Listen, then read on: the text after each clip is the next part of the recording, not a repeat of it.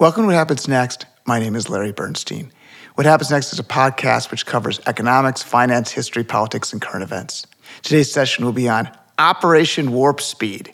Our speaker will be Paul Mango, who helped manage Operation Warp Speed as the former deputy chief of the U.S. Health and Human Services for the federal government. He has just written a new book entitled Warp Speed Inside the Operation That Beat COVID, the Critics, and the Odds. What Happens Next uses a team of interns, and I have some job openings. Interns improve the podcast by selecting topics of discussion, editing, marketing, and production. If you're interested, please email me at larrybernstein1 at gmail.com. Also, please subscribe to our weekly email list that is available on our website, whathappensnext in 6minutes.com, to hear about our upcoming podcasts. All right, let's begin with Paul Mango and his six minute presentation.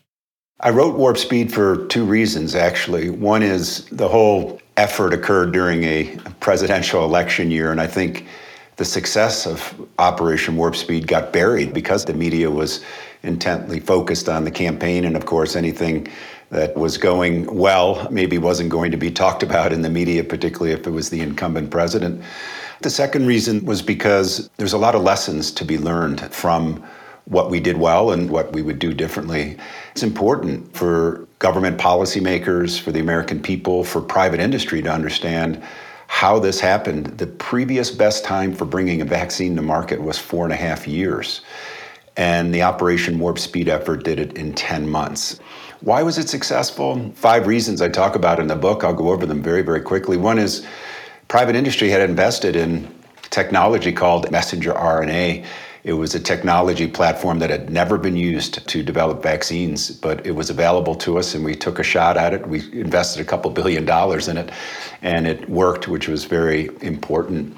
The second reason was that we had a principle that basically said do not permit the federal government to do anything that the private sector can do better.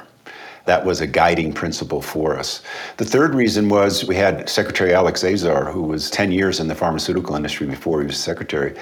And he understood the risk thresholds and what the pharmaceutical industry would do and would not do.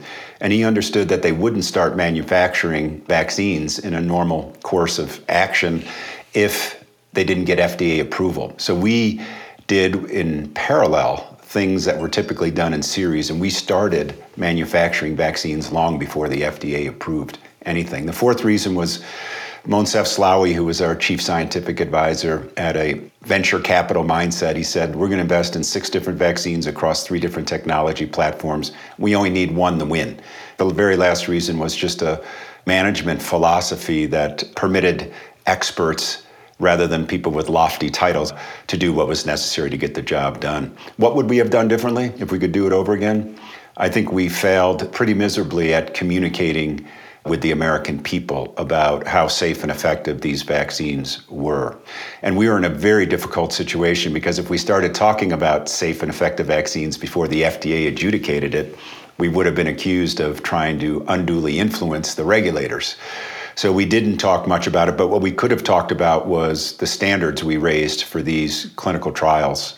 50% more participants in these trials than in a typical vaccine clinical trial, and a longer interval between the time people got their injections and the time we evaluated them for any type of adverse reaction. So these were actually higher standards than was ever used before. So those were things we would do differently, lessons for why we were successful and why I wrote the book in the first place. Let's go over the venture capital mindset. It's very rare that government officials think like venture capitalists or apply portfolio diversification to solve public health problems. Tell us more about that venture capital mindset. Steve Mnuchin, who was the Secretary of the Treasury at the time, came over and spoke to Secretary Azar and me and a number of individuals in HHS, and he said, Every day the economy is running at half speed, I lose $7 billion of tax revenue. Whatever it takes to get these vaccines out as quickly as possible, my guess is it'll be worth it. We're also saving lives. We brought in private sector leaders to become part of Operation Warp Speed, and Moncef Slaoui was the most successful vaccine developer of our generation. People never had heard of him, but he had put 14 successful vaccines into the market.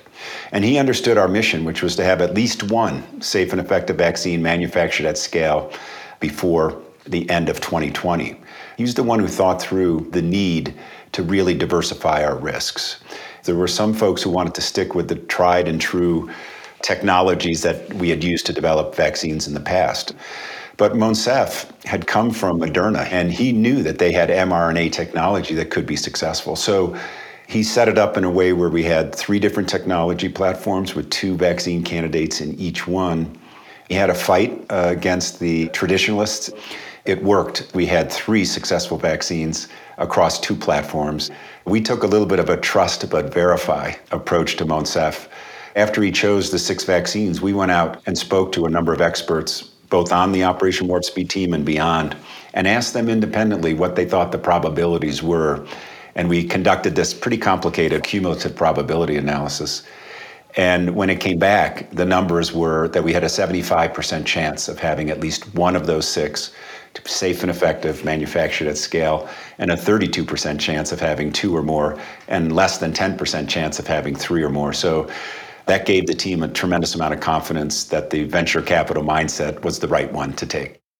Why limit yourself at just six vaccine choices?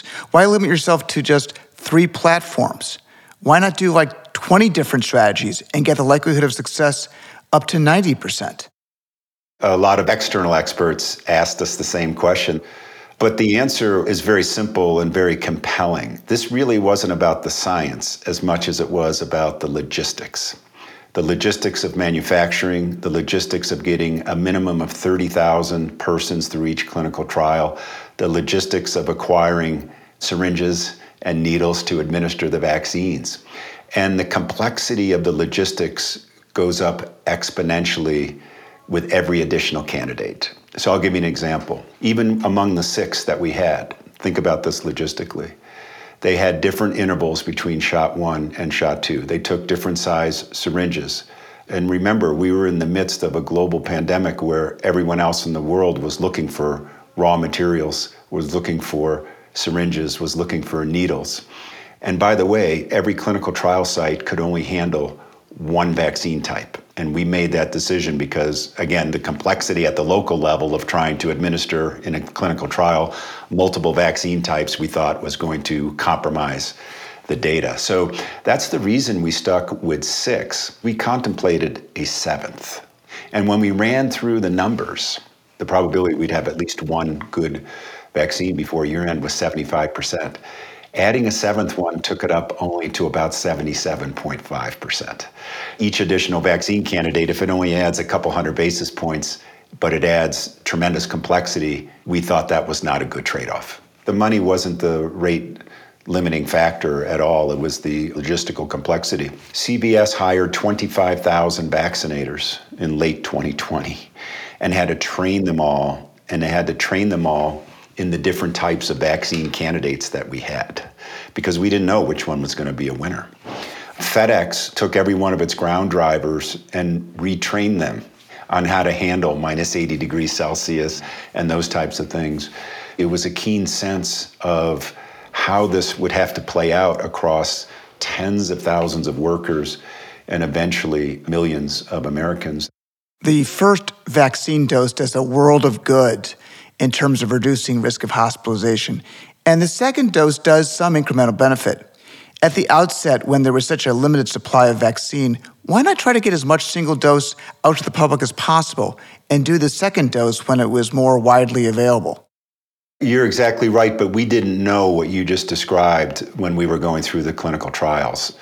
The 95% effectiveness that came out of the phase three clinical trials were all based on two doses. I think where there could have been room for criticism, people have proven that three weeks was not long enough interval for the second dose to have as much impact as it should have. So, in other words, maybe optimally, you give the first dose, and then three months later, you give the second dose. We wanted to get through the clinical trials quickly. If you had a three month interval between dose one and dose two, then it would have been much more difficult to get through the clinical trials in time. Why did you decide that you had to live by the clinical trial results in the real world, given the high death rates and the efficacy of a single dose? Because the FDA had laid out those standards by which they would conduct an accelerated evaluation. Peter Marks is the head of the what's called the Center for Biomedical Evaluation and Research, which is the center within the FDA that evaluates the clinical trials and eventually grants an emergency use authorization or full approval. Peter was absolutely committed to making sure not a single quality standard was compromised. The minimum effectiveness by which they would have granted an emergency use authorization was 50%. The vaccines wound up significantly higher than that. But my point is, a typical time frame to evaluate a vaccine could be easily three to six months at the FDA. So the process of evaluation was transformed. The standards of evaluation weren't diminished. Let's imagine I made you the president of a Central American country like Panama. Pfizer says I can give you a million doses, so you're not constrained by the FDA. It's October 15, 2020. You got a million doses. What do you do? I would not use them, and here's why. This virus, despite its destructiveness, the case fatality rate is about 0.3%. Okay, 0.3%. If you're going to be vaccinating 280 million Americans, the vast majority of whom are very healthy, you better be sure that vaccine doesn't have anything wrong with it. So if you think about the risk return ratio here, if there was something wrong with that vaccine that could have been revealed in the last couple of weeks of the trial, and you had gone ahead and given it to millions of healthy individuals, you would have done more harm than good you had a totally different perspective for therapeutics. If you have COVID and you can't breathe and you're lying in a hospital bed and there's something that we had a question about, well, maybe it's not perfect, maybe there's the safety profile isn't great, but the benefits could be there. Let's do it. That person has a higher probability of dying if you don't than if you do. That's not the same with vaccines, where you're giving it to literally hundreds of millions of healthy individuals. Next hypothetical let's take a healthy person we give him the vaccine and then we inject COVID into his body to see if the vaccine works. This would clearly speed up the efficacy evaluation because we don't have to worry about whether the patient was exposed to the virus. We know he did. So the sample size can be much smaller. We've guaranteed it. We're really putting them at risk, but there's great scientific and public health benefits associated with it. And if we're able to find volunteers willing to do it for society and for potentially themselves, why not, on an expected value basis, potentially save millions of lives? you still don't create a safety profile. You would maybe answer the question about effectiveness, but you would not have answered the question about safety. I'll give you an example. The FDA normally requires 20,000 persons going through these clinical trials. Because of the accelerated time frame, the FDA wanted to be absolutely sure we were creating a safety profile, and they said a minimum of 30,000 in each trial. And that wasn't for effectiveness, that was principally for safety. We got two questions. One is Does the vaccine prevent serious COVID? And the second, Does the vaccine hurt you?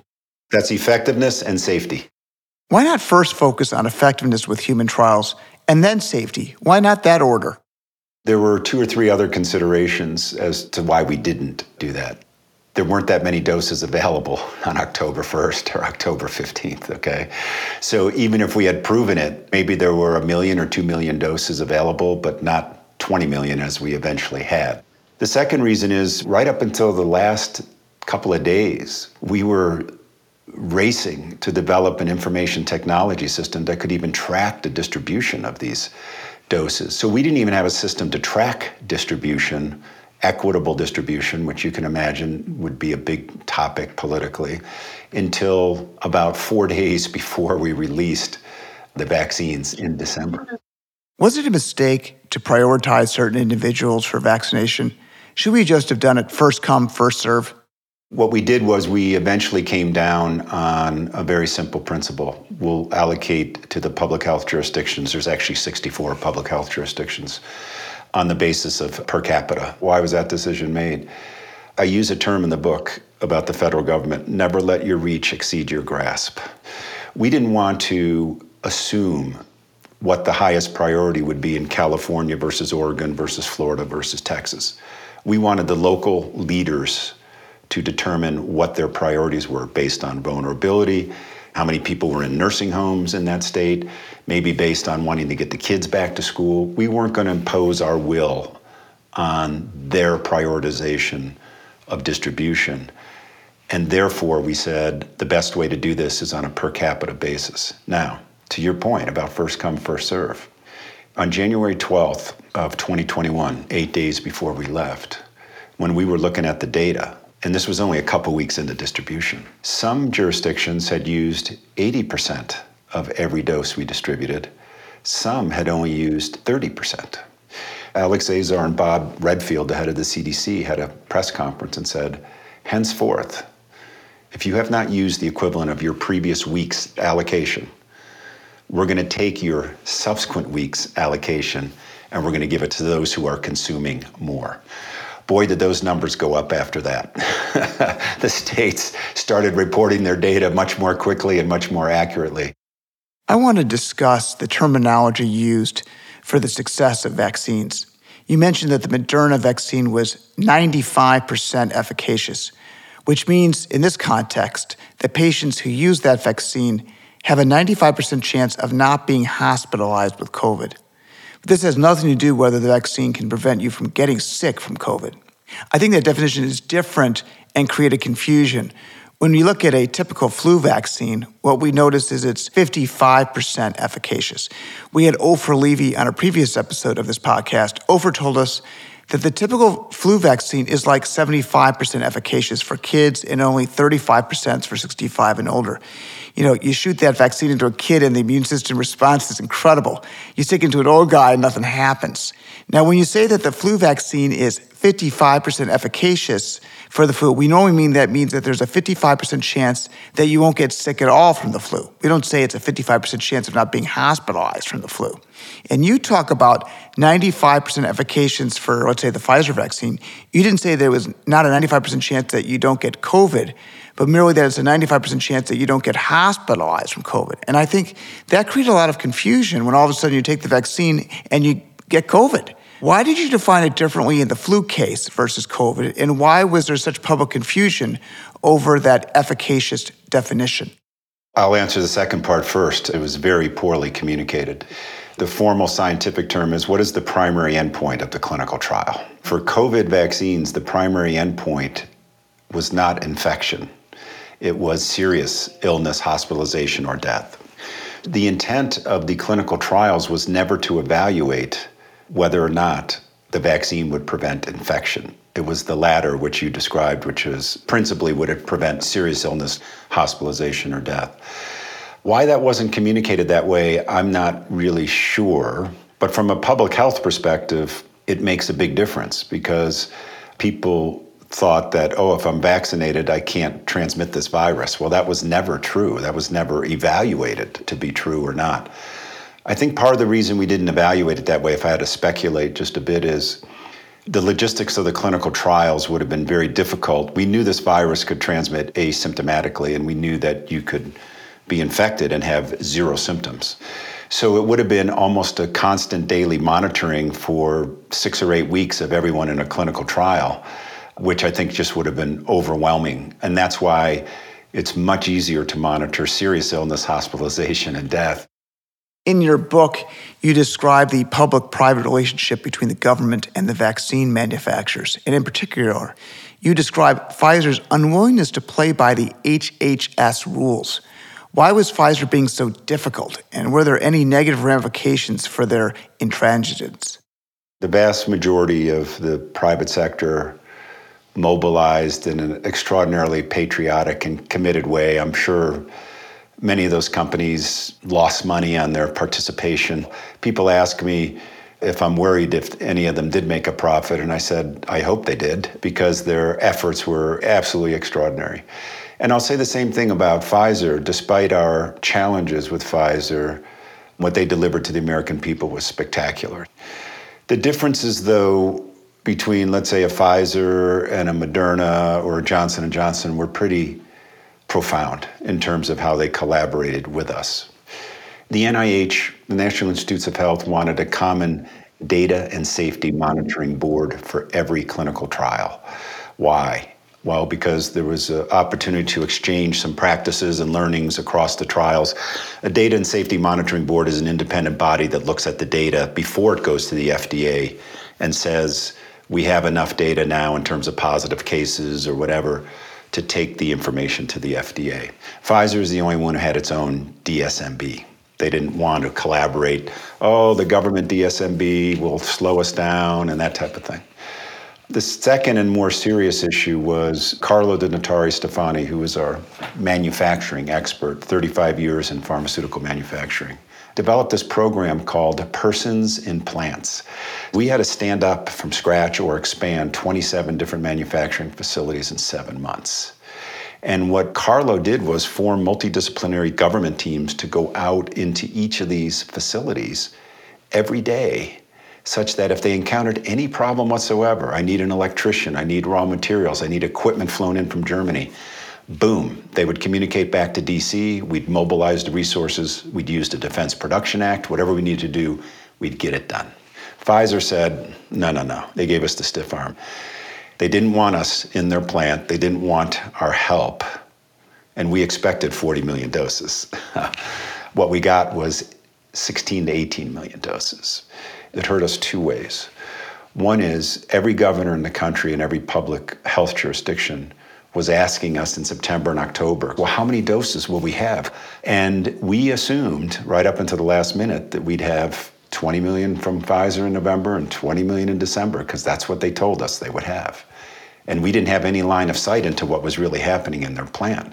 So when they kind of pulled the rug out from underneath our feet in November and said, guess what? We don't have any in November we hope to get you 20 in December.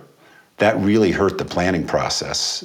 And then, second, it hurt poor General Perna, right? He's out there telling the states, this is what we're going to give you.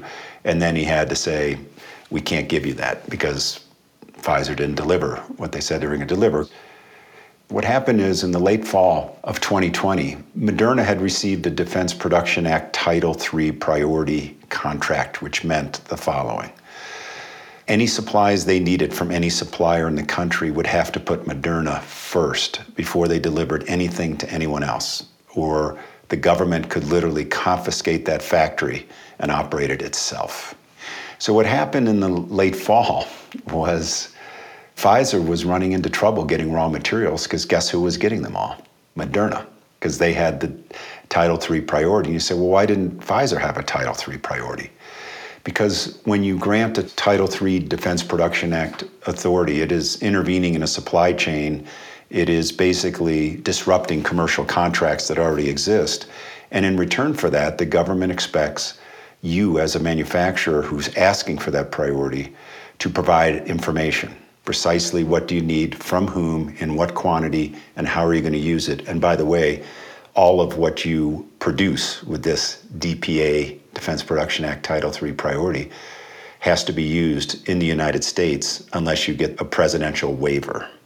So Pfizer did not want to comply with the requirements necessary to get a priority rating. And what happened was, as the raw material started to dry up for them, because Moderna did get the priority, in the late fall of 2020, they said, We cry uncle. We want our DPA Title III authority, and we'll let you see all of what we're doing with it, and we'll report all this data.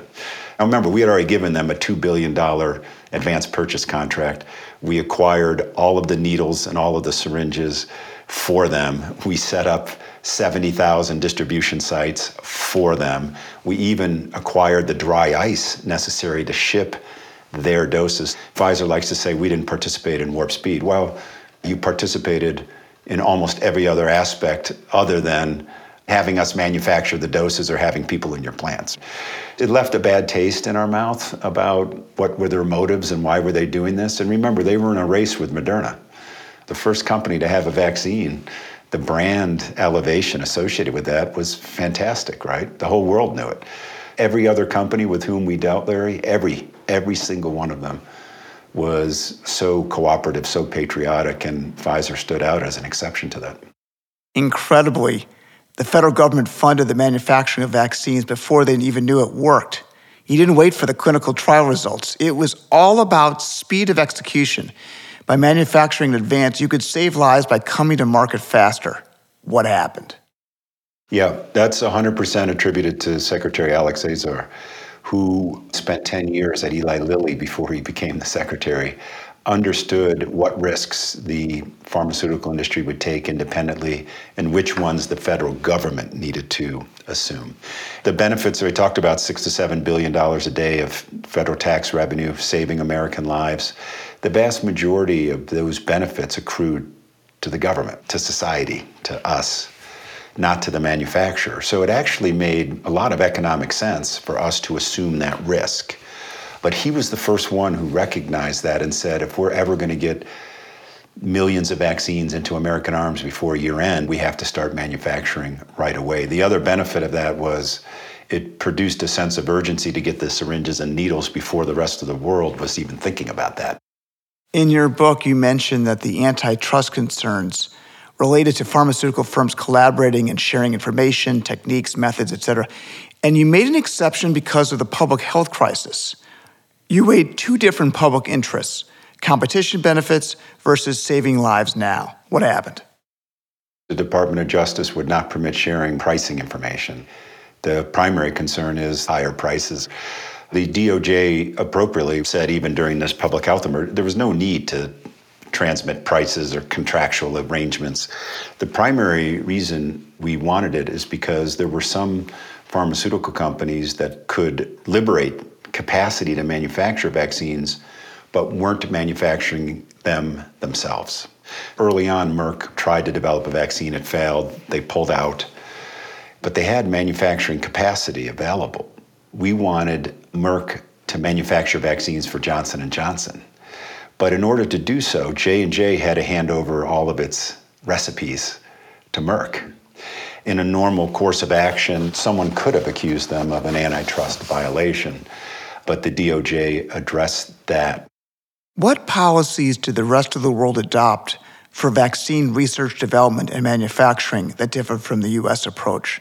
What worked and what failed?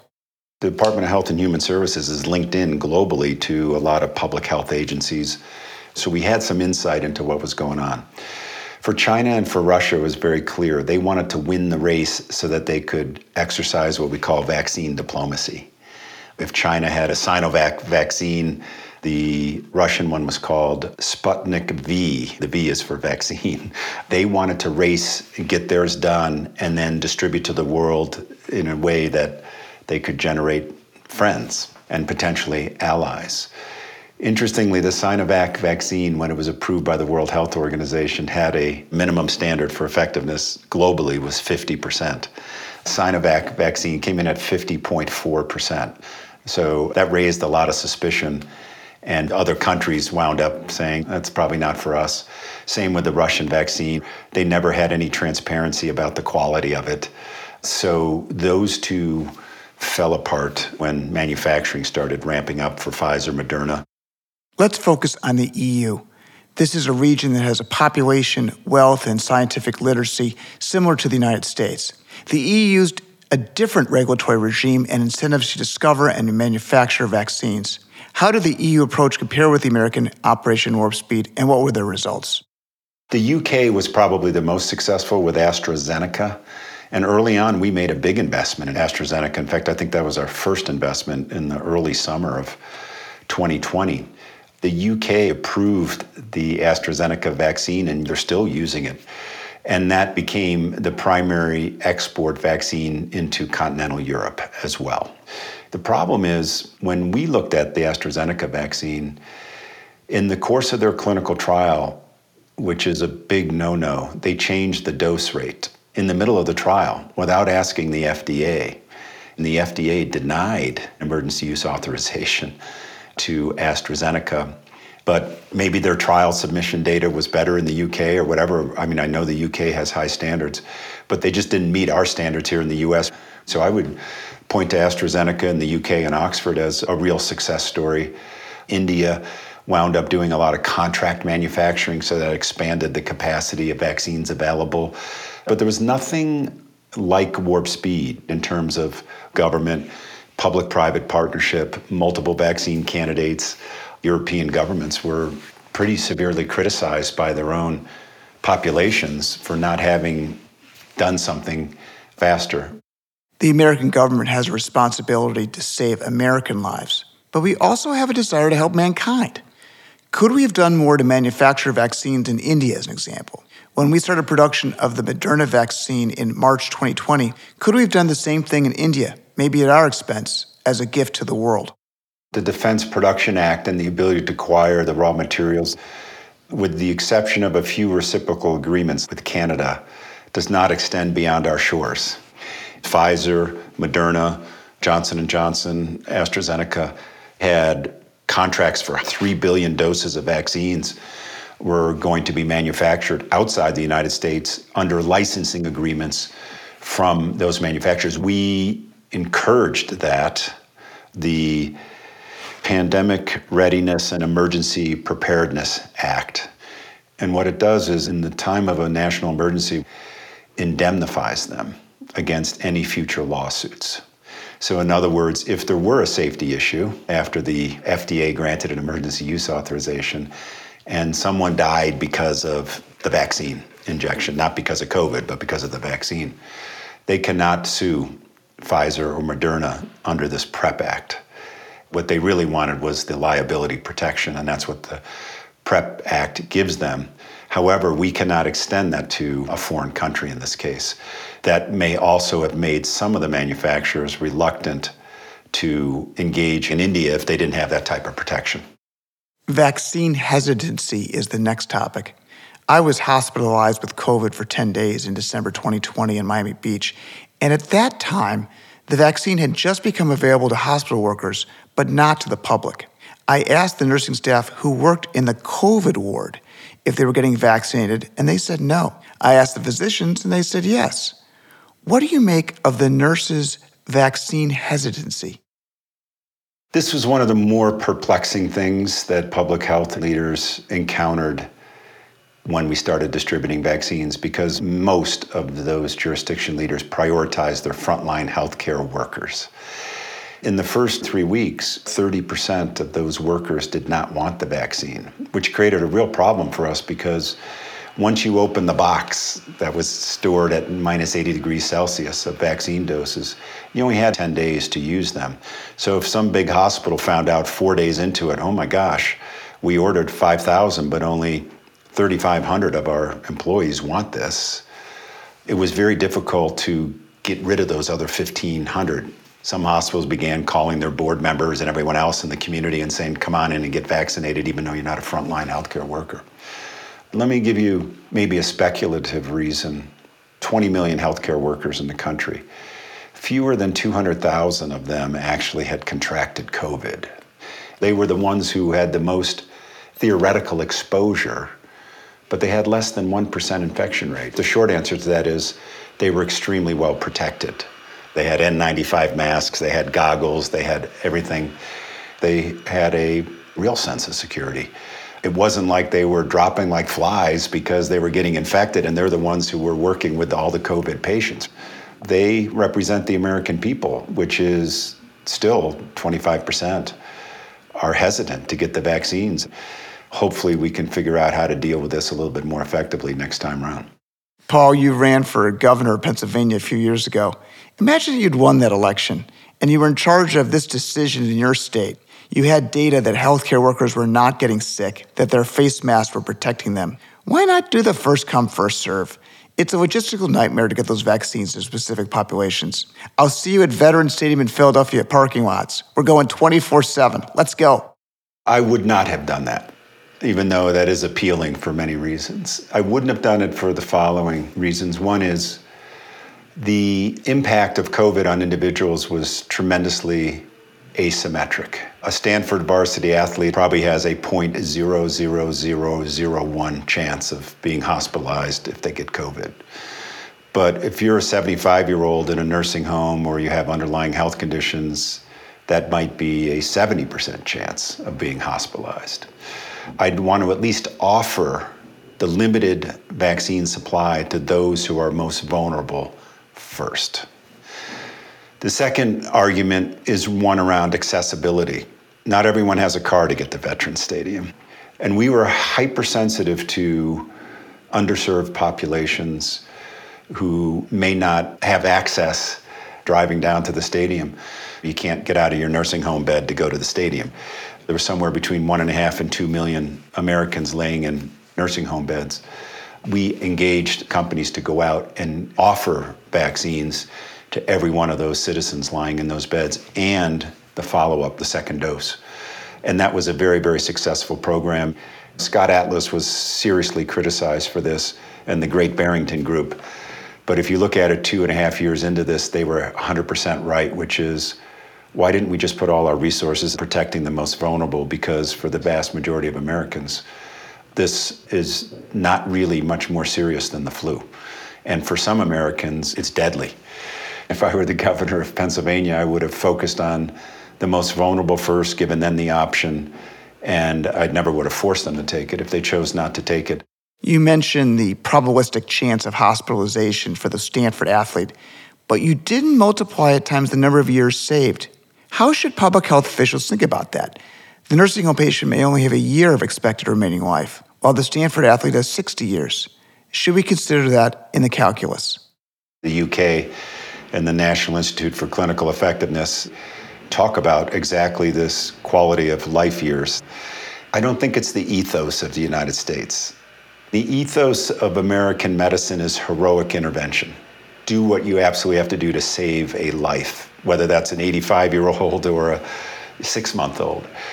It's not the culture of American medicine to sacrifice some who just don't have as many years left so we can take care of those who have more. Let me push back with three examples the emergency room, the battlefield, and our legal system. The ER uses triage to decide where to employ resources. If there's an injured 96 year old woman and a seven year old boy, they're going to choose the seven year old boy because they make that calculus.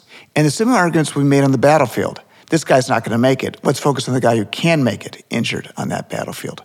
In the legal situation, there's a car crash and someone is culpable for that. When calculating damages, we look at the number of expected years left in their life. Daybridge claims incorporate that very idea. Certainly for insurance claims, you're absolutely right. The emergency room ethos is similar to the battlefield one, which is we triage on the basis of the probability that this person's going to make it. I don't necessarily think they do it based on age. I think they do it on a clinical basis. What is the probability that if I intervene, it's going to help this person versus this other person, and I only have limited resources? I think the American people have an expectation that says, why should we ever have to make those trade offs? Aren't we the wealthiest country in the world? Why can't we do this? So I think that's the underlying piece that makes it difficult for us as opposed to the UK, which formed the national health system on the basis of social equity, not heroic intervention. That's why they formed the national health system. The vaccine became a hot political issue for both parties. Biden, Harris, and Cuomo attacked the Trump administration and its vaccine efforts. And there was significant Republican voter vaccine hesitancy once Biden became president. How did politics play into vaccine hesitancy? Governor Cuomo, when he said he was going to set up his own equivalent of an FDA within the state, so that even after the Food and Drug Administration granted an emergency use authorization, he wasn't going to permit New Yorkers to get that until they made their own determination. And we said, well, that's fine. We'll just reallocate your doses the first week until you guys figure that out. And of course, that dropped very quickly, right? It had to be politically motivated. It's obviously a shot at the administration. When you had Biden and Harris saying they'd never trust a Trump vaccine, and then the following spring they're scratching their head and saying, why are Americans hesitant to get the vaccine? Well, look in the mirror. That's part of it, right? What is your view on transparency for clinical trial results in real time. We could have shared all the information with the public so that they could make decisions about schooling, employment, or future income, and companies didn't know how to plan for supplies, hiring, or new business. The public was left in the dark. Why not just open the kimono? Publicly traded companies themselves have the full right to reveal that information. I talk in the book about the CEO of Pfizer coming out in late September and saying, Our internal models tell us we're going to have really good data before the end of October. As government officials, we were absolutely prohibited from revealing what they call market moving information. Now, we had that data internally, but to reveal that would have been market moving information, and ethically, we can't. Why not, for the public interest's sake, demand that information be released after the market closed under an executive order? The Data and Safety Monitoring Board is the first one that can know. The company knows how many positive cases there are. The DSMB could not reveal any data until they got to 32 positive cases. The DSMB could say the 32 cases are ambiguous, keep on going. The DSMB could say, wow, all 32 cases are in the placebo group. This looks like a really good vaccine. Let's go to the FDA. Or they could say, all 32 cases are in the vaccinated group. Let's shut this trial down. The company does not even know on a daily basis what the status is of their vaccine efficacy it's only when the DSMB releases it. And that's important because that's an independent body that the company can't manipulate anything in the midst of the trial until an independent body says it's time to release the data. So maybe we should have relooked at that in the context of the pandemic. But I think all of that is in the spirit of safety and effectiveness. New topic kids.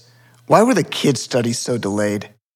My understanding is that sequence adults and children is precisely the sequence that is followed for virtually every vaccine. The second reason, though, is we knew that kids' mortality, the hospitalization on a per case basis was relatively negligible. I don't want to downplay that, you know, 60 or 70 kids died. So, do you think if the kids had been at risk, they would have changed the process? Absolutely. Absolutely.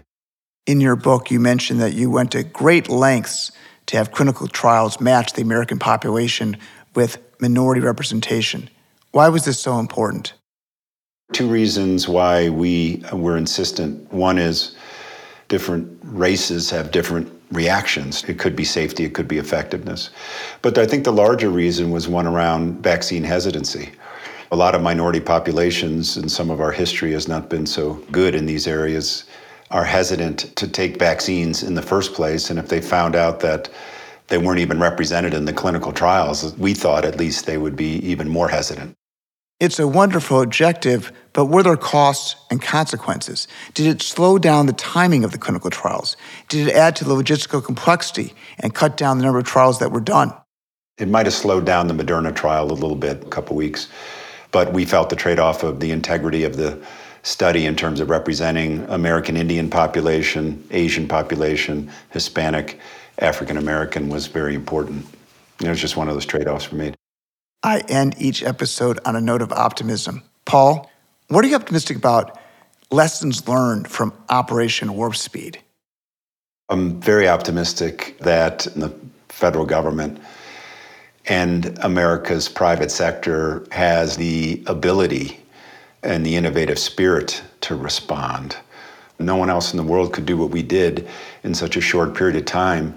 And despite all the political divisions and everything we've talked about for the last hour and a half, there were a number of folks who just put their heads down and said, I'm going to do this for the good of the country, Democrats, Republicans alike.